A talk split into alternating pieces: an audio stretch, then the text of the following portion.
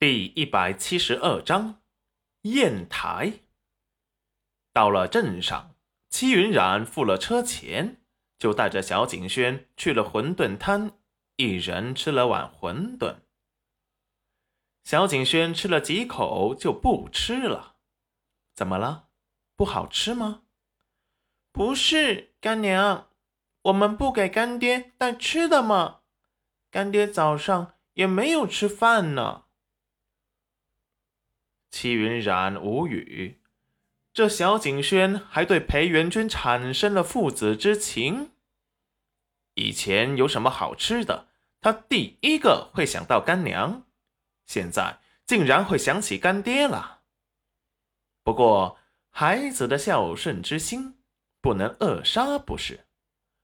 我们先吃，等回去了再给他带回去。听完这话。小景轩才欢快的吃了起来。齐云染心中有些怅然若失。他家仔仔的心中，他不是唯一亲近的人了。虽然有些遗憾和说不清的失落，更多的却是为他感觉到开心。他这么依赖裴元君，肯定是因为裴元君私下里对他是真的好。多个人疼他，他该为他开心。吃过早餐，齐云染就带着小景轩在镇上逛了起来。很久都没有陪过他了，齐云染准备让他自己选自己喜欢买的东西，给了他五两碎银子，随便他自己想买什么就买什么。他含笑的跟在他的身后，注意看着他不被别人给挤到或踩到。小景轩在戚云染鼓励的眼神下，不觉得胆子大了很多。自己买了糖人，却买了三个，说是他还有干娘和干爹一人一个。戚云染见他到哪儿都想着裴元君，有些意外。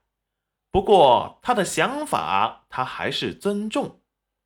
小景轩怀有一颗感恩的心，齐云然倍感欣慰的同时，也觉得很骄傲。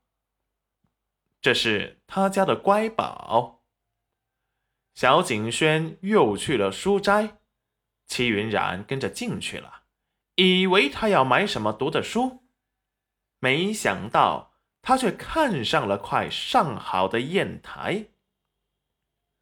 戚云染有些好奇，小景轩的砚台，他早就准备了两个，夫子那里有一个，家里准备了一个。你买砚台干什么？小景轩小心翼翼地打量了戚云染一眼，见他没有生气，才说道。干爹的砚台摔了，我想给他买一个。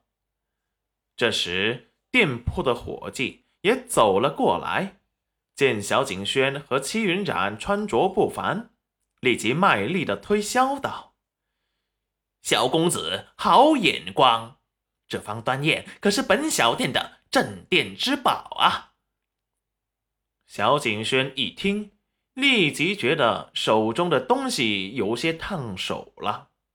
他听师祖说过，端砚以石质坚实、润滑细腻、娇嫩而驰名于世。用端砚研墨不滞，发墨快，研出之墨汁细滑，书写流畅，不损毫，字迹颜色经久不变。端砚若佳。无论是酷暑还是严寒，用心按其砚心，砚心湛蓝墨绿，水汽久久不干。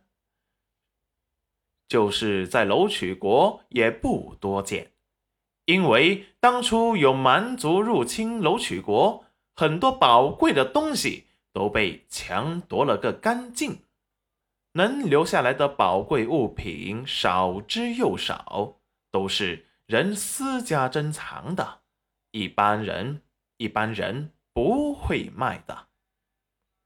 齐云冉也有些奇怪，这么珍贵的东西摆在这小镇上卖，就是在他原来的世界，他师傅知道后，怕也会疯魔争抢。他虽然毛笔字写的不是很好，却受他师傅的影响，认识不少古文和名贵的笔墨纸砚，看出了齐云冉的疑惑。那伙计立即说道：“这砚台是我家公子卖给有缘人的，只收一千两。”小景轩听到一千两，吓得差点把手中的东西摔出去，看得那伙计一阵胆战心惊。那可是端砚呐，在京城十万两白银起价，就被他家败家的少东家赵宝业给贱卖了。